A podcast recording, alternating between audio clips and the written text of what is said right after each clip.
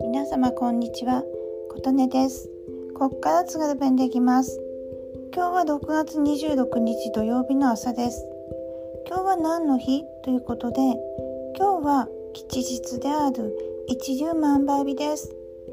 一粒のもみをまくと将来にわたって万倍になって帰ってくると言われている吉日良い日です。なんとこの週末は明日6月27日日曜日も一粒万倍日なので2日連続の吉日ということになります。そして今日6月26日は土曜日は同時に美の日。江戸でいう実は蛇なんですけど蛇を表す実の日と言われており蛇は金運が強い。ですので今日は金運に関することも吉なんですいや今日一粒万倍日と実の日でとてもいい日と思うんですけど一粒万倍日は良いことだけではなく悪いことをしても万倍に返ってくるのでそのことはご注意ください。